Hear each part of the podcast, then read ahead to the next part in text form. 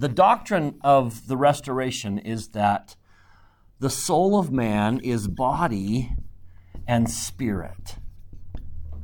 And if you want to understand how to better improve our mental health, that's a part of the body, we need to understand the connection between the spirit and the body.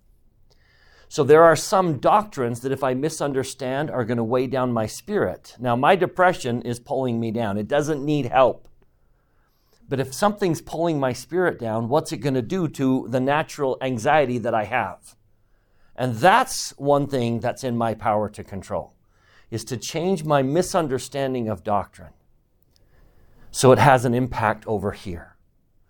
But did you notice last week, we could almost add another element. Last week introduced the idea that other people have a play in my mental, emotional, spiritual, and physical health. We are social beings. We are programmed to be social beings, right? It's even written into the plan of salvation. Can you enter into the highest degree of the celestial kingdom alone? No. You can't. Jesus himself can't. We are programmed to connect with other human beings. Now, that is the secret of our success and the secret of our failure. Because I guarantee your greatest happinesses have come because of people. And your greatest heartbreak has come because of people. And so if we're going to talk about the gospel, and we don't talk about our connection to other people as an impact on physical, mental, and emotional health, we've missed a major piece of the gospel. We are programmed to be connected to other beings.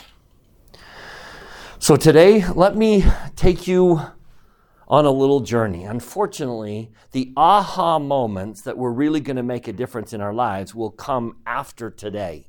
I have to lay a groundwork, which will probably take me all of today to lay, and then we'll spend the next couple of classes talking about therefore what. Let me make a case that one of the biggest influences of your mental health are the people you're letting into your life. Some of us are letting the wrong ones in. Other times we're not letting the right ones in. And both of those mistakes, I will testify at the beginning, are going to have a major impact on your spirituality, your mental, emotional health. So let me show you a pattern that has my attention. I would love it if the Lord presented our scriptures to us having pre-identified the verses that he thinks are the most important. Wouldn't it be fascinating if the Lord underlined the scriptures and came down and said, now, do we believe that all scripture is of equal worth?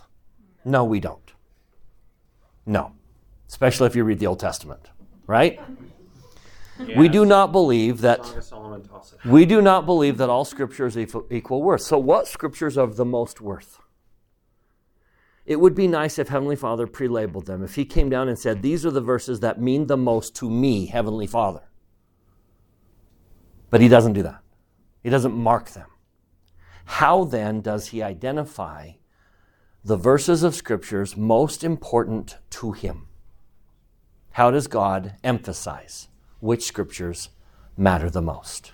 Well, there's a lot of scriptures where it's God speaking to a prophet, or you'll see references to the Savior or Himself or to us from Him. And the sheer number of those references. Yes, the sheer number. So how does God emphasize? He repeats. Repetition. Repetition is the Lord's way of emphasizing the doctrines that are the most important. So if you develop an eye for what is he repeating, especially as you read the New Testament, and then you read the Book of Mormon, and then you read the Doctrine and Covenants and the Old Testament and Pearl of Great Price. What is he repeating? What messages are is he repeating? So let me point out a fascinating repetition that once I saw, I can't unsee. And once you see it, I can't not teach it every time I possibly can. So if you've been in a class of mine before, what fell? Something attached to the mat. Oh, TV thing. That's the remote I can't find. Let me show you a repetition, and I know it's scary, but we're going to make it unscary. So let me show you a fascinating repetition. I want to start in Matthew chapter 13, where Matthew puts a whole bunch of parables together. Now, we don't think Jesus gave them one after another. We just think Matthew put them together after hearing them repeatedly. The first parable he mentions is the parable of the sower. Sower went forth to seed. It's about seeds. And then after quoting the sower and then interpreting it, he gives this parable right here, starting in verse 36, Matthew 13, 36. Then Jesus sent the multitude away and went into the house, and his disciples came unto him, saying, oh, whoops, that's not the, I want to get to the actual parable. 24, that's the interpretation. 24, another parable put he forth unto them, saying, the kingdom of heaven is like unto a man which sowed good seed in his field. But while men slept, an enemy came and sowed tares among the wheat. I know you know the parable of the wheat and the tares. Mm-hmm. So good man sowed seed.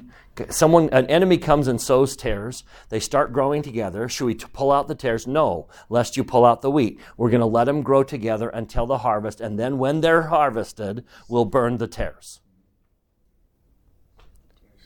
What's the point? It's a great parable. Yeah. But what's the point? Even when Jesus interprets it, he says, the good seed is this, he that soweth the good seed is the Son of Man, the field is the world, good seed are the children of the kingdom, the tares are the children of the wicked one, the enemy that sowed them is the devil, the harvest is the world, the reapers are the angels. Therefore are the tares gathered and burned in the field. The angels are going to gather out the... So what's the point? Angels are going to gather out the bad stuff? We've known that. We don't need a parable to tell me angels in the end of the world are going to gather out the bad stuff. What's the point? I find it odd that unlike all the other parables, this one doesn't have a therefore what. And I think I can tell you why it has a doesn't have a therefore what in the New Testament. Let me take you back to the parable. The kingdom of heaven is like unto a man which sowed good seed in his field, and while men slept, the enemy sowed tares. Now, watch for the repetition. Ready? Now, Heavenly Father is going to wave his arms very wildly. Are you paying attention?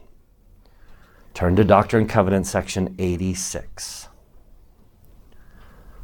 Doctrine and Covenants, section 86. Now, if we were to scan the entire Doctrine and Covenants, are the other parables repeated in the... Are there a lot of parables in the Doctrine and Covenants? No. If we were to scan, if we were going to take the time to go through the Doctrine and Covenants, there are no major parables. Which parable gets emphasis in the Doctrine and Covenants? Which parable gets real estate in the Doctrine and Covenants? Parable of the sower doesn't. The other parables do not get real estate in the Doctrine and Covenants, except for this one. So I begin to ask myself, why? Why does the wheat and the tares get emphasis in the Doctrine and Covenants? Well, let's see if we can figure it out. The field is the world. The apostles were the sowers. And after they, the apostles, have fallen asleep, the great persecutor of the church, the apostate, the whore, even Babylon, they're the ones that sowed the tares and drove the church into the wilderness. But behold, in the last days. So why didn't he interpret the parable to the Jews in the New Testament? The harvest is near. Because where does this place the timing of the parable? No. When was the apostles falling asleep time period? Apostasy. Yeah. So that means what time period are the wheat and the tares growing together? Our day.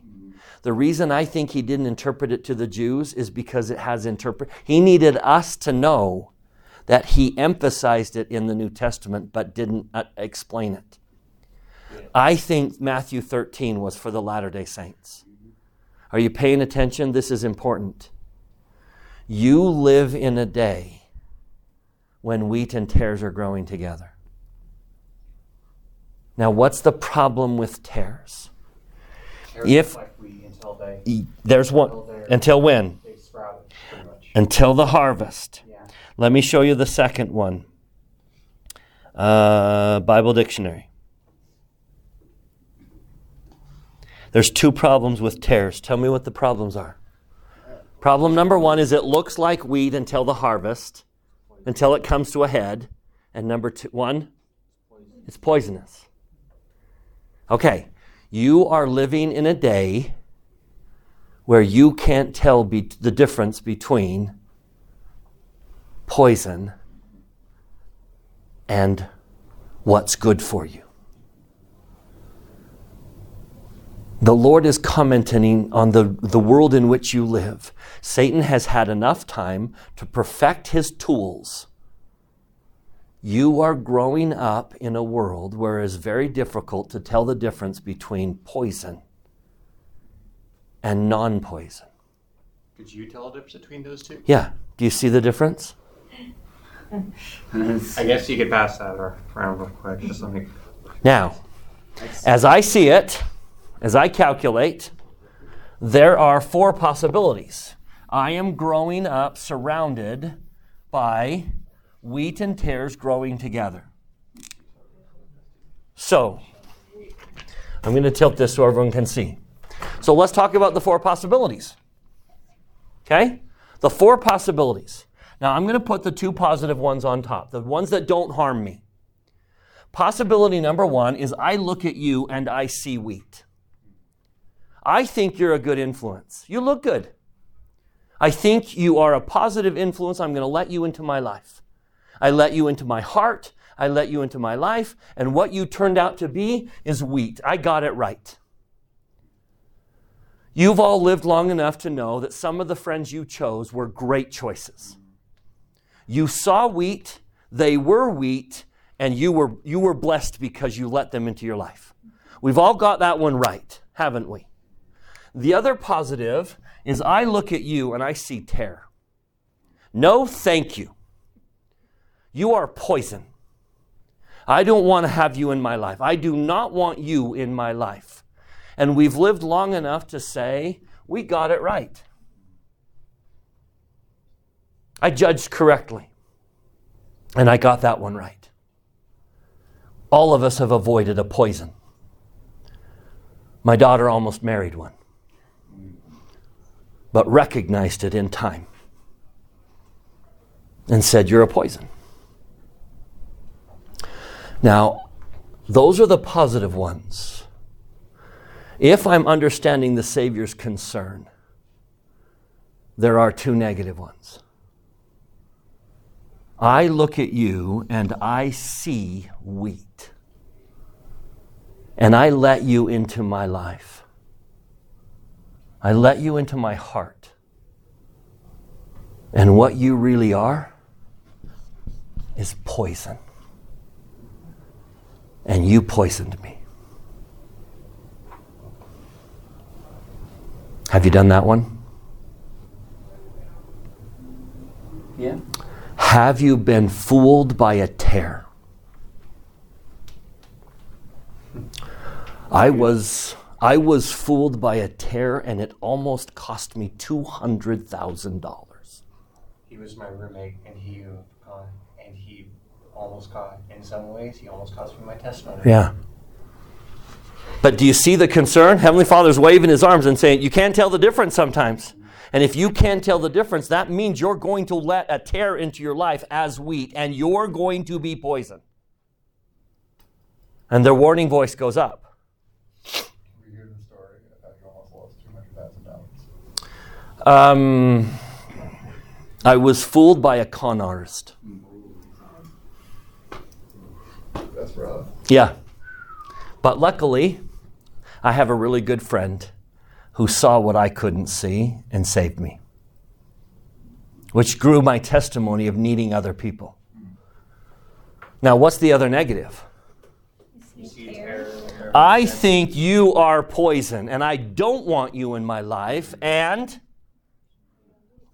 they turned out to be wheat. Now, what's the difference between these two mistakes?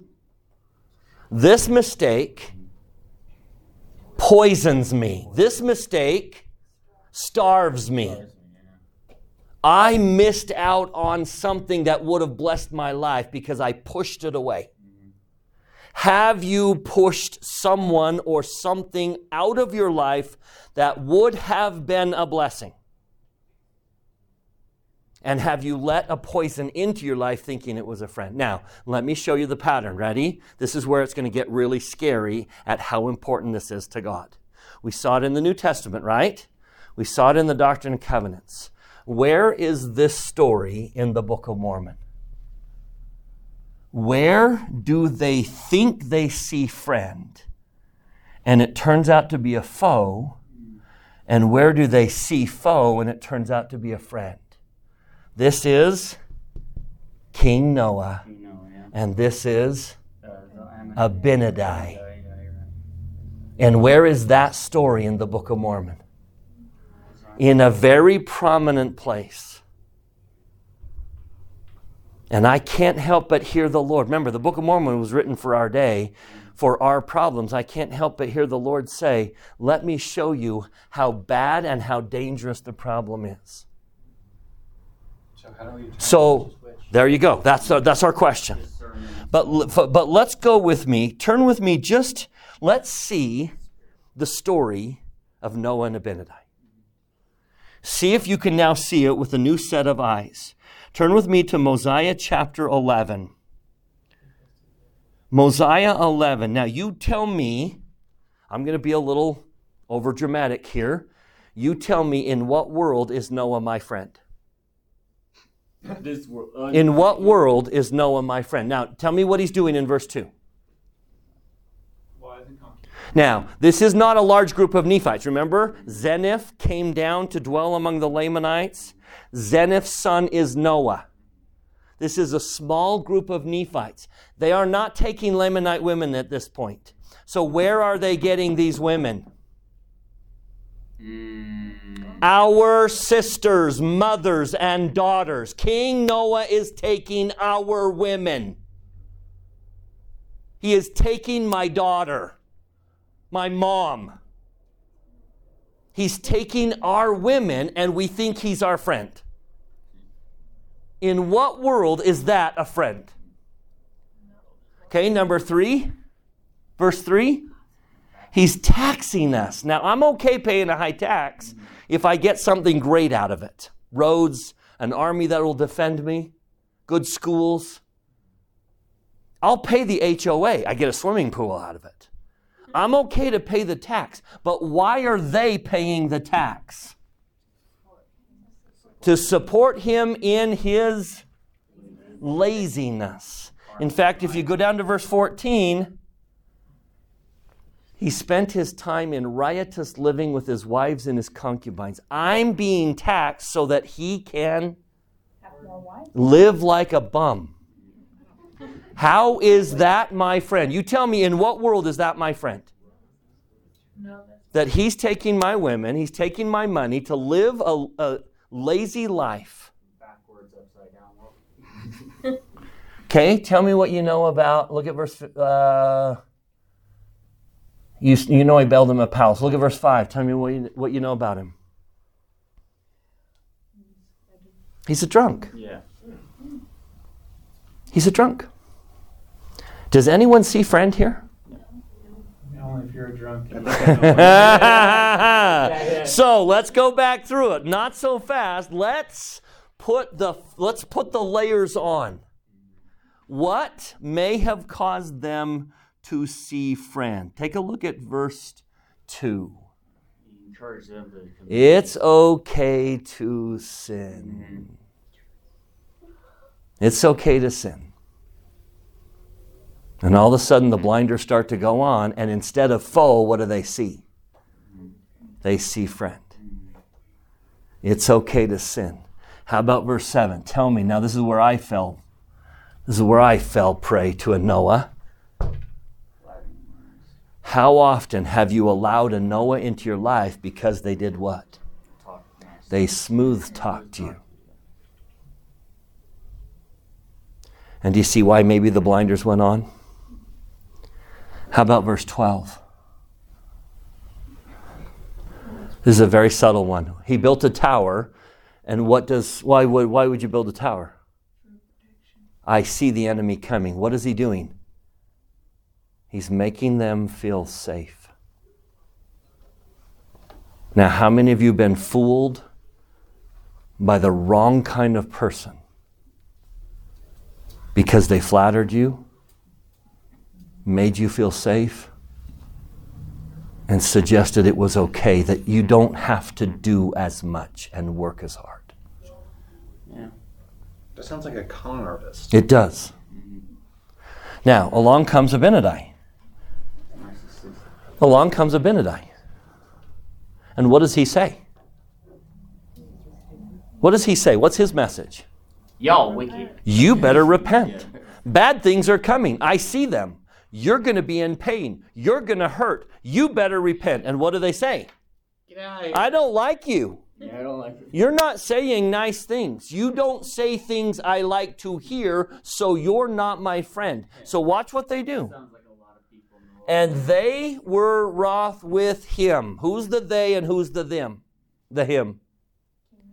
The people, not Noah, not the guards, not his arm, not his priests. Noah, and they wanted, hey, take care of this. The people. Mm-hmm. The people. Want to take away Noah's life? No. Abinadi's life. The people. Now, I love this phrase. Look at verse 29. What's Mormon's commentary here? The eyes of the people were blinded. Now, why is Mormon putting this story on the gold plates? Because it's happening now. Do you see the story? You have let Noah into your life, and you are convinced he's good, that he's friend, and the reality is he is poison. And you have convinced yourself that Abinadi is your enemy, and you are pushing Abinadi out of your life. The next chapter, let's focus on Abinadi. What does he come? He tells them all these things. They'll howl like a dog. They'll be smitten. Insects will pester their land. They'll devour their grain. Dogs will devour their flesh. Do all of these things happen to them? Yes. Every one of them happens. But what's their reaction when Abinadi says it? Burn. You're not my friend. Yeah. Now the reality is, who is their best friend? Person trying to warn them. The one trying to save them from harm. Mm-hmm. And what do they think of that person? He is a foe. Mm-hmm. And they always use the J word. I've taught so many Noah blind people, and they always use the J word. Judge. Be judged. They are angry with him. They took him and carried him before the king. And they said what? How dare you judge us? How dare you judge us? How dare you judge Noah? You don't know him. You don't understand him, Mom and Dad. You don't know him like I know him. And we use the J word. Now tell me what they're going to do to Abinadi. Burn him. They're going to burn him. Because what do you do to tares? You burn them. So fast forward, okay? Let me tell you how the story ends. Here's what I hate about Lucifer. Lucifer, when does he take the blinders off? A lot, when it's too late. When you are, it's too late. Watch how cruel this is. Mm-hmm. One man figures out who Noah is, and he's going to come and Gideon's going to come and destroy Noah. You are an enemy to this people, and I'm going to destroy you. So Gideon and Noah are fighting, and they get up on top, and he sees the armies of the Lamanites, and he says, "Gideon, spare me, for the Lamanites are upon us, and they'll destroy us." Now let's read verse 8. Allow me to just scream this if I could. Now the king was not so much concerned about his people as he was about his own life. He is not your friend. You've let a Noah into your life, blinded into thinking that this is friend, and he is not your friend. He is poison. Now, Noahs today are people. Noahs today are substances. Noahs today are philosophies and causes and all sorts of things. And they are not your friend. The king was not so much concerned about his people, but the people think he's friend. So tell me what does the friend say? What does my friend say? I need to know what to do here because the Lamanites are here. So I turn to my friend and my blinders are on and I say, what should I do, friend? And my friend says, run. Run from the Lamanite army. So the Dunford family starts running. Okay? Let me see if I can show you my crew. Ready? Dunford family. I know I have a picture in here. Let's see. Here we go. Here's the Dunford crew. Okay? I have 10 kids. One, there's my first, second, third, fourth, fifth, sixth, where's Logan? Seventh, 8th, 9th, 10th. Grandson, grandson, granddaughter, grandson, grandson. Now, that family's going to outrun the Lamanite army. Now, there's no way the little ones will outrun the army. So we'll carry the little ones, right? Now, my youngest is a big boy. He's going to be hard to carry, but I'll carry Owen. And I'll see if Owen or Spencer can carry Keegan. We can get the little ones carried, but I've got a 16-year-old. He's not going to outrun the Lamanite army. I have a 19-year-old daughter who's not going to outrun the Lamanite army. And we're falling behind. The Dunford family is falling behind. And I turn to my friend, and I say, help. Help me, friend. What should I do? What should I do? Because the Lamanite army is going to catch me. And my friend says, leave the women and the children. And what do I think he is? What do I see him right now? As a friend. And so I put down my son, let go of my wife's hand, and the adults that can run. I leave my 19-year-old daughter behind.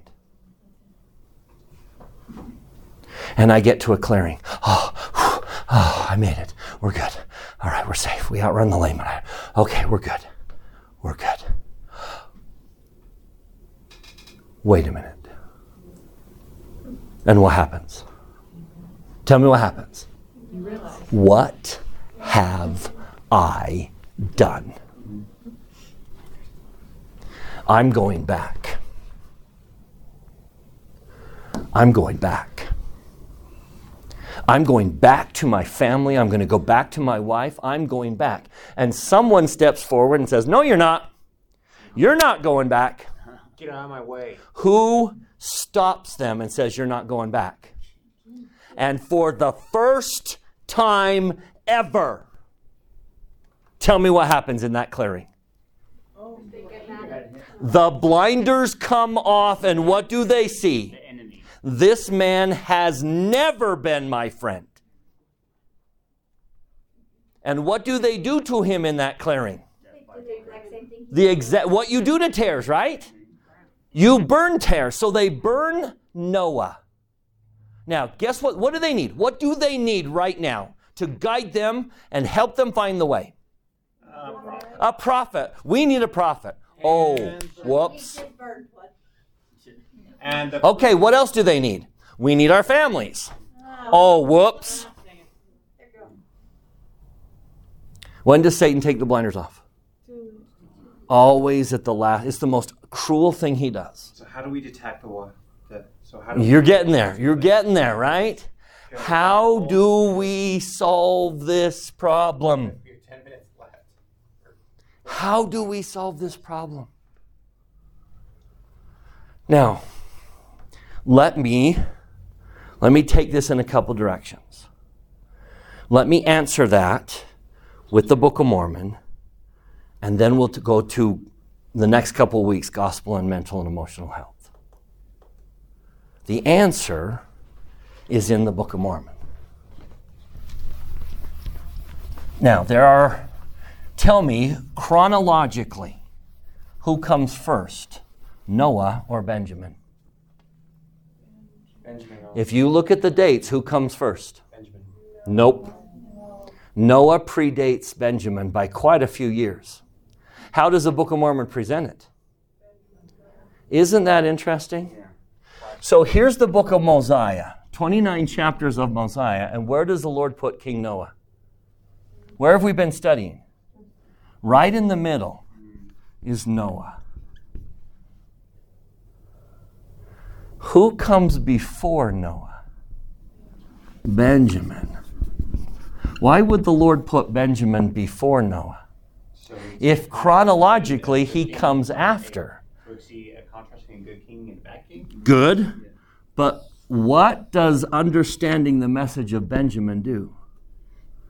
Prevents. Noah. Who comes with Noah? Abinadi. What does Abinadi's message do? He cures. Did it work? Nope. Did it work? Well, partially. Yeah. How many? One. Who? Alma. It worked. Mm-hmm. There's the message. And who comes after? Now, here's the painful thing. If you ever get Noah blind, it usually costs you again and again, and you're going to pay for it for a long time. I almost paid for it for the rest of my life. I taught a girl once that fell into the arms of a Noah, and her moral life fell apart. She violated the law of chastity, discovered he was a Noah, repented, changed her life, turned her life around. She starts dating this returned missionary, wonderful young man, decides to tell him about her past. And he does what? I can't do this. I can't do this. And she came to see me and just weeping and said, when am I ever going to be cured for the mistake I made? When is healing ever going to come for the mistake, the Noah blindness that I... Well, whose message is the message of healing? Alma. Yeah. Look at the structure of Book of Mormon, and you tell me if the answer's not there. Now, that's a subject for another day. That's a subject for a Book of Mormon class. But let me just point out that the message I hear in this emphasis is we're making two major mistakes that affect our mental and emotional health. What are they? We're letting the wrong people in. And pushing the right people out. We're pushing the right people out. That is what I hear the Savior saying. By putting it in Matthew, by putting it in the Doctrine and Covenants, by putting it in such a prominent place in the Book of Mormon, what I hear the Savior saying is the biggest challenge that you're going to face in the latter days is you're letting the wrong people in. And they are harming you. Just can I take a poll? Just how many of you would say the most painful experiences of your life have become are because you let the wrong person in? Mm-hmm. And the other painful things that are causing us to suffer and starve is because we're keeping the right people out. We're not letting the right people in. And that's what I want to talk about. Next week, let's do the negative. Let me share with you two tares that you let into your heart as wheat, and they are poisoning you. We all do it. And it is harming us spiritually, physically, mentally, emotionally, in every way of our life. We are letting the wrong people in. And then let's talk about the people we're not letting in. Allow me to suggest that one of them is your greatest friend. You are not letting the Savior into your life. Not like you could and should. We love him and we're terrified of him. And we keep him at a distance. At our peril. So how can we drop the defenses and the vulnerabilities and let him in? Now, last week, I would suggest is another person you're not letting in.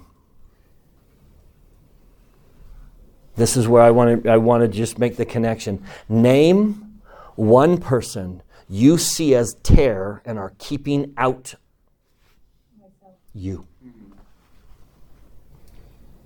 I am keeping me out. Can you see the fire? And not embracing who I am. Now, do you see that repetition begs us to say that we need to talk about this? Letting the right people in and keeping the wrong people out is perhaps one of the greatest ways to improve mental and emotional health